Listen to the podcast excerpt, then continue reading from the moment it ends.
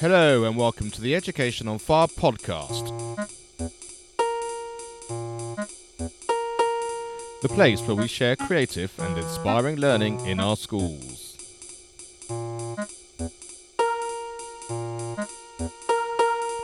Season 4, Episode 59. Hello and welcome back to the Education on Fire podcast with me, Mark Taylor.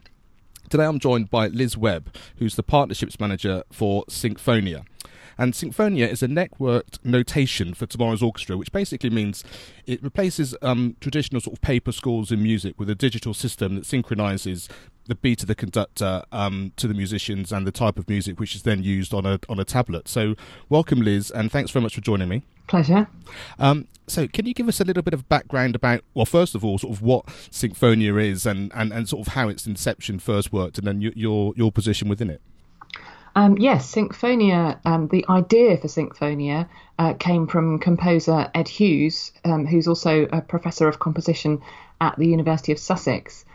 He and I were helping out at our local primary school orchestra, Southover School in Lewes, and we were there every week playing the piano and playing different instruments and helping the kids. And we noticed that children get lost all the time in orchestra and they find it very upsetting and very stressful.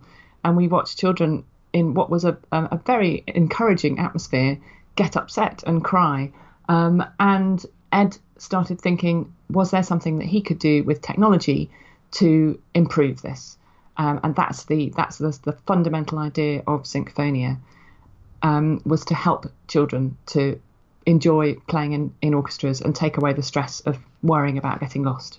That's brilliant. And I've seen on your website you've got some clips of orchestras and things actually using it, but it's really nice to hear that the whole inception and the whole idea started in a school, and I think, especially for our listeners as well, I think they can relate to that. When you have an ensemble or when you're trying to do some music together, once it comes to actually reading music, it is that support network that you need, and it sounds like this really is an integral way of being able to do that in the modern world. Yes, very much so.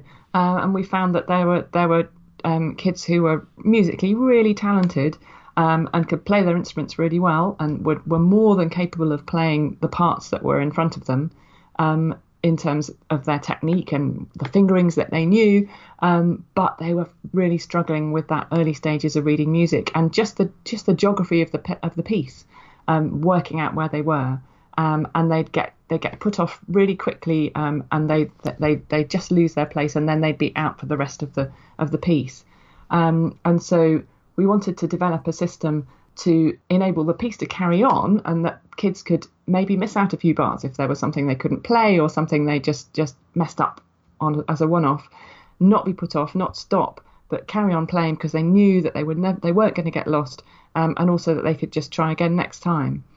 I really like that, and I know from personal experience when I was a very young musician at school, all the way through to even slightly older, it's the comfort zone's really important, isn't it? And when you've got to the point, you've done all that preparation and that lead-up work within a school to get kids enthused, to give them the training they need, and you get them into an ensemble, and it's then suddenly a different feel for them. So I think that supportiveness of knowing that actually it just takes away a little bit of the fear factor because you always know where you are, I think it's a great idea. So can you tell us a little bit more, from having come up with such a sort of a positive starting point and a really sort of a supportive emotional point really for the children, how did it then develop from that idea into a practical project and the people that were then involved to get it to become a reality?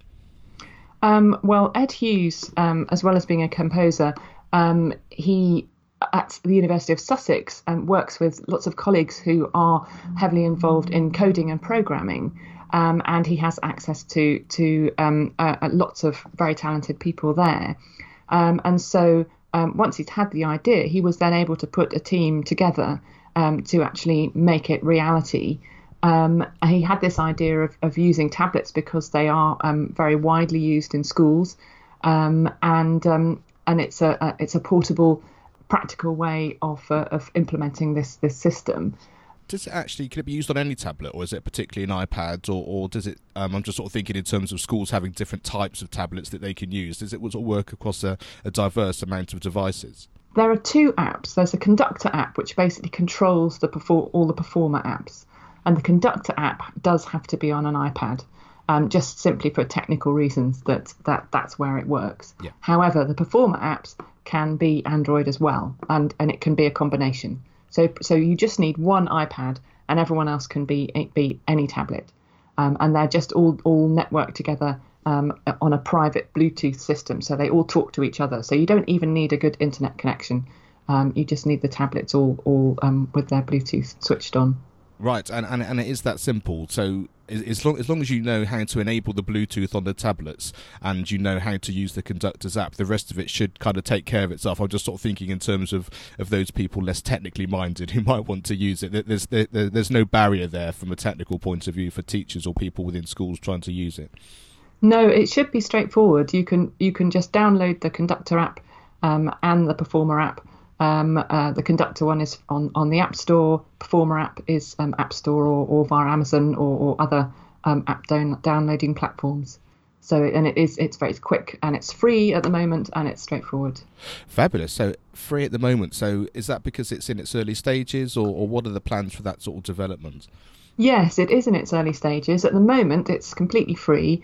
And the app comes with a free bundle of 8 scores, which are very varied. They range from a kind of beginner level arrangement of Jingle Bells by Ed Hughes up to Bach's double concerto arranged for flexible ensemble, Bach's double violin concerto, which obviously has kind of virtuoso violin parts. So the idea is to give a sense of what the app can do across a really wide range of music.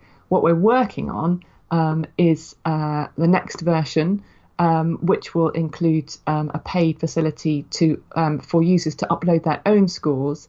They have to be in XML format and have been originated in Sibelius, but then which is standard across the music industry. Then they can upload their own scores, and that will be a paid service. And also we are going to expand our score library, and that will also be a paid service. I think that's a really good development because I know lots of music coordinators and lots of people who are doing ensembles within schools, they have to do their own arranging anyway because they've got various different types of musicians in their ensemble. It's not a sort of a one style fits all kind of thing. So, and most of those people, like you say, will be using on Sibelius at that point anyway. So to be able to then upload it directly would one saves all the printing and all of that kind of thing, but sort of just very very simply having done the arrangement which they would have been doing already, then you can just use directly into the new program. I think that's absolutely fantastic. So in terms of who it's for, then you said it sort of started in primary school there. How's it developed in terms of other people using it? Is it sort of gone into secondary schools and other orchestras as well? Yeah, we've tested it quite extensively with a wide range of users. It works particularly well, we think, with age 9 to 13 kids who are just at the very beginning stages of using notation, and partly because they are changing their level all the time. And one of the real strengths of Syncphonia is that you can have lots of different parts of different levels on the system, and each performer has their tablet in front of them, and at any point they can scroll through all the available parts and change which part they're playing. So for example, if you have a beginner violinist at the beginning of the term, they might play the easy violin part, but they might learn a whole load of new fingerings and a load of new notes, and it's getting a bit easy by the end of the term, so they can say, well, I'm going to try the medium violin part or the hard violin part, and they can scroll and play that part as well or instead. I see. And are you able to use these different parts away from the ensemble itself? So are they sort of then stored in the app, or does it always have to be connected to the iPad originally? I'm just thinking of children having their own pads which they might then want to practice on at home. Yes, and that's something that we're working on, because at the moment all the performer apps are completely controlled by the conductor app. So once the conductor app is switched on and is fed through to the performer tablets, before the piece has actually started, you can scroll through your part and have a look and find the difficult bits and ask about things you don't know and that kind of thing.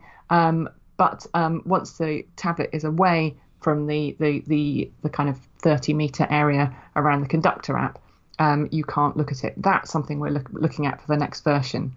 And we're looking at the option of having accompanying PDFs, which people can use on their tablets. Yeah, that would make a lot of sense, wouldn't it? Like you say, because then you've got that being able to practice at home as well as together. And the other thing I like is that the one thing we know about having music is that a lot of it can either get lost or it can get very easily misplaced or not brought in for a rehearsal. So that sort of gets rid of all of that, doesn't it? You know that when you sit down and you're going to start your rehearsal, you've actually got everything that you need all in one place. Yeah, and that was another big motivation for the way we developed the app, is seeing how much time was wasted from the teacher's point of view of having to sort out the music at the beginning and the end of every rehearsal, and actually the kids physically having to fetch their music or make sure they have the right part or not having the right one or it falling off or all those things. And it just gives much more time for the music. And you talked there about music falling off and that kind of thing. Did you find that been a problem having a tablet on a music stand? I guess because then people may be worried about the fact that if a tablet falls off a music stand, the screen might break or something like that. So how's that been part of your research and part of the development? Yes, well, we do have a set of iPad stands which we've used successfully in our various workshops. In different places like the Brighton Science Festival and the Brighton Early Music Festival community choir and things, we've used them for that. But we realised that schools aren't going to have sets of, or are unlikely to have sets of iPad music stands. They actually sit fine on solid music stands. Of course, there is a danger of dropping them. That is inevitable. That's going to happen sometimes. We found that electrical tape works really well, that you can just stick a bit of electrical tape on the edge of the tablet just to keep them a bit steadier. But if you've got solid music stands, then they just sit like any piece of music. I think that's a fantastic hack, the electrical tape. That's a great idea. I think that's true for anybody as well. It also means that you don't necessarily have to go out and buy expensive casing and all that, because of course there are casing for tablets that you can do, yeah, which are almost sort of foolproof in terms of throwing them around. But I think all those things and all those ideas are really helpful for teachers, especially as you're starting to get going and making it sort of getting all these things up together. So you talked about it being used in the Brighton Festival. What sort of organisations have used it and what sort of performance elements have actually already taken part? Well, we've already had... we thought we'd try it out with singers, which was really interesting, because even if you're an absolute beginner violinist, if you're playing a simple part, it's basically open strings. And if you know where you are, because you're using Syncphonia, then you're pretty much going to play the right notes. There's a good chance, and it will sound okay. But singers don't have that because they have to find the notes out of thin air. So that was a whole interesting extra angle that we wanted to explore, and to see how inexperienced music readers who were singers got on with it. And it actually worked really well. They still obviously had to be given their note by someone else. So you need to have a more experienced person there to just give people their notes.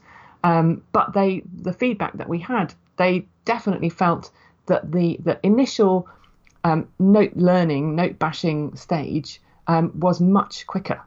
And again, it meant that they could get into the more interesting interpretative side of the music much more quickly.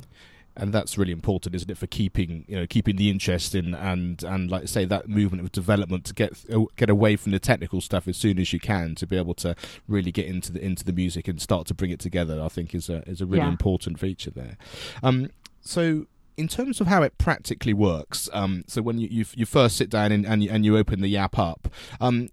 In terms of looking at the music, are there sort of different visual things that you can do? Obviously, when you'd normally have a piece of music, you'd see a whole page in one go. So how does it actually physically look to the person reading the music?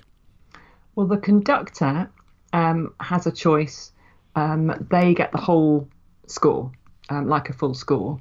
But, of course, the screens are relatively small. And so... a full score, if you've got lots of parts, is a bit of a squish and it's quite hard to read, inevitably. And so there's an option when you can just have half of the score visible instead of the whole lot. So there's just a zoom in and out function on the Conductor app. On the Performer apps, you can't change the way it looks, but this was another thing that came out from testing it with the Southover Orchestra, that you generally you get about 4 or 5 lines of music on your screen, so you can look ahead.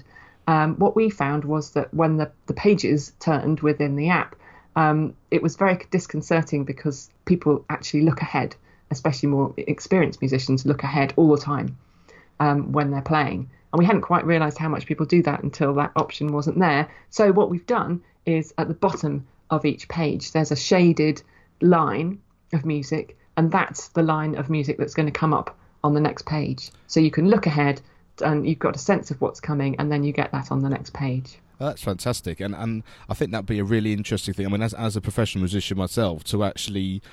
you do a lot of these things automatically, especially as you get more experience, and to actually have a real in-depth thought process about how that works. I can imagine that's really interesting to actually see how the concept and the brain pattern works in terms of that looking ahead and seeing forward. And I can imagine exactly what you came up against was that when you don't know what's round the corner, then that really is a problem. And I have that as a player myself. You know, when you get to the end of a piece of an actual page of a piece of music, if you haven't done it very often or you don't know what's on the next page, that is slightly disconcerting. So I think to have that feature at the bottom sounds like a really great idea.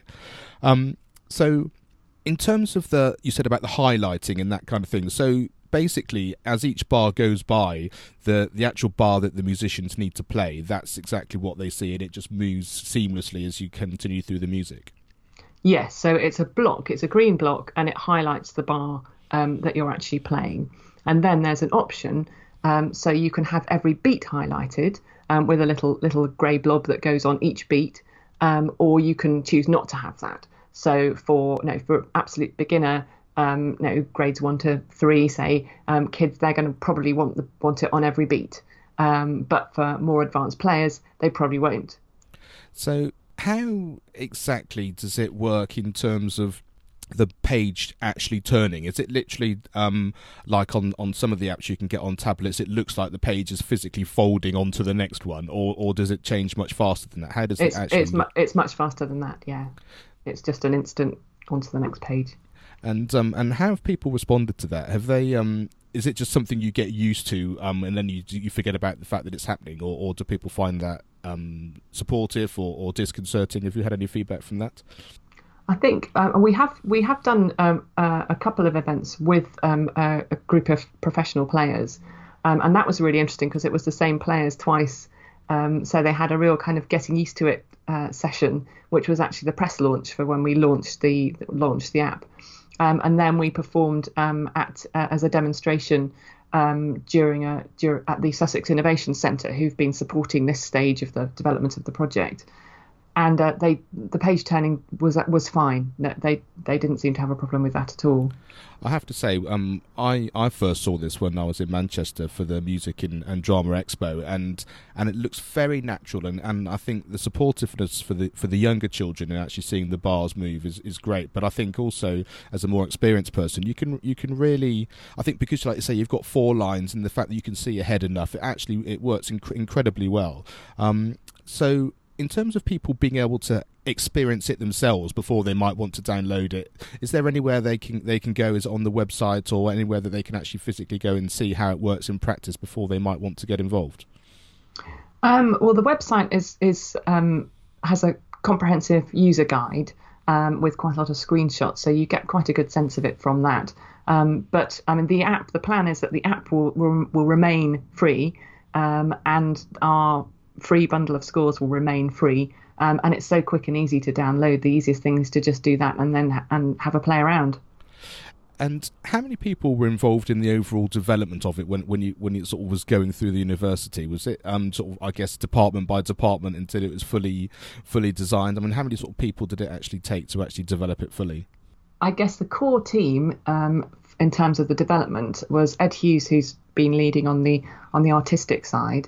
And then Alice Eldridge and Chris Kiefer, who are both part of the music department, and they were very involved in the coordinating the coding and the programming.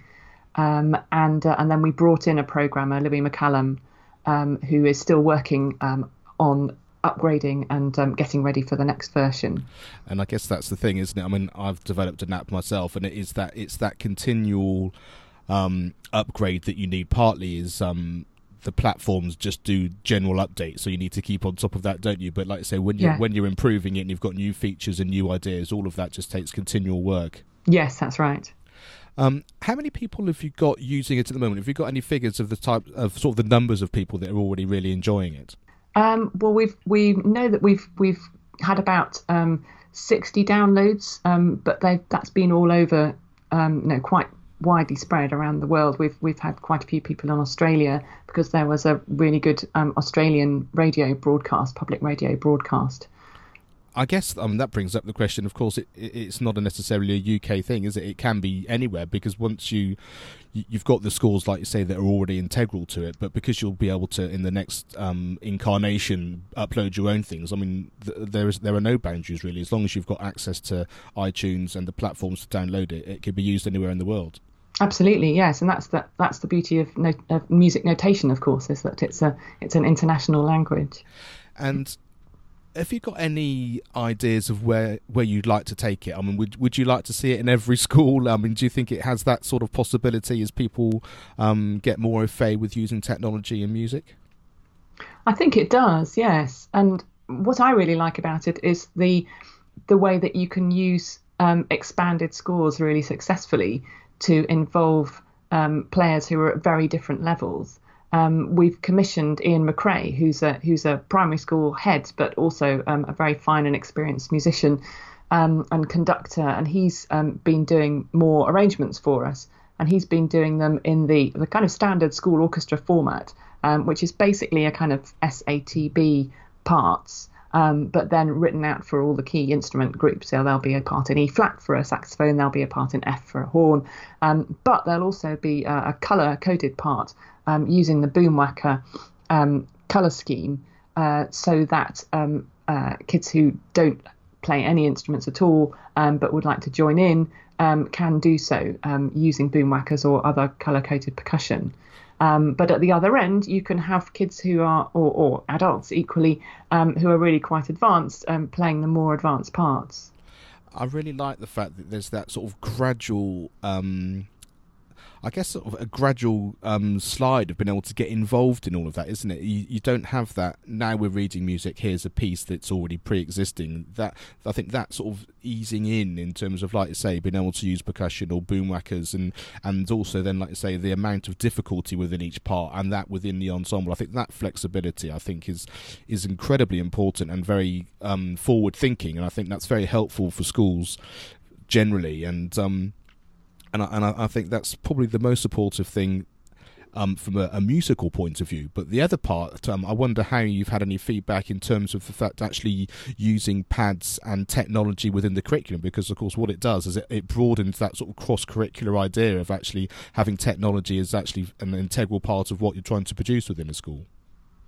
Yeah, certainly it ticks boxes from teachers' point of view, and it's a very... positive and inclusive way of using that technology. A lot of schools have got funding to actually buy the iPads, and it's great to have something that's really inclusive that they can do with them. And just before we started recording, you mentioned that you were going to be in London in February. Can you tell us a little bit about that and what people can expect to see if they come and see you there? Yes, that's right. We're going to be at the music and drama exhibition at Olympia. It's on the 22nd and 23rd of February. We've got a stand there. We're going to have 5 performer iPads and a conductor iPad, and people can basically come along and have a go. You can use the conductor app and have a go at actually experimenting with beating. The way the conductor app works is that you beat 2 bars worth of the time signature, whatever that is, at whatever speed you want, at a steady speed, and the app will then pick up that speed and carry on at that steady speed. And so if you want your piece to be metronomic because you're working with kids and that's what they need, then you can do that. But if you want to be more subtle, or you want to have a accelerando or slow down, then you can keep tapping and gradually you can do that, and the app will pick up your decreasing or increasing speed. So you can be much more subtle. So the Conductor app is something that you can learn to use. And when you're actually there, have you got any instruments there that people can actually play with as well? I just wonder if that sort of practical idea that we said in terms of actually physically using it as a performer as well, is that something you're able to provide? That's not something we've thought of, but that's a good idea. I'll look into that. Fabulous. So for all those people that are listening and thinking, I'll need to really have a look at this and see, what's the best place for them to go and check it out? What's the website address, and where can they find it? The website address is www.syncphonia.co.uk. Fabulous, and from there you can get everything you need, and you can see all those options and the features. And I know there's some great videos there of showing people actually using it already. And if you go to educationonfire.com and go to Syncphonia in the search bar, I'll make sure that all manner of social media and places where you can find it on iTunes and all that are all listed as well, so you can go there and find everything that you need and check it out. So Liz, thank you so much for chatting to me. It's really interesting, and I think it's a really important development that will really help many schools, and I love the fact that it's pushing the boundaries and doing something which is integrally important as a musician, and just taking it into the 21st century and beyond. Thanks very much. Great talking to you. Thanks for listening to the Education on Fire podcast. For more information of each episode and to get in touch, go to educationonfire.com. Education is not the filling of a pail, but the lighting of a fire.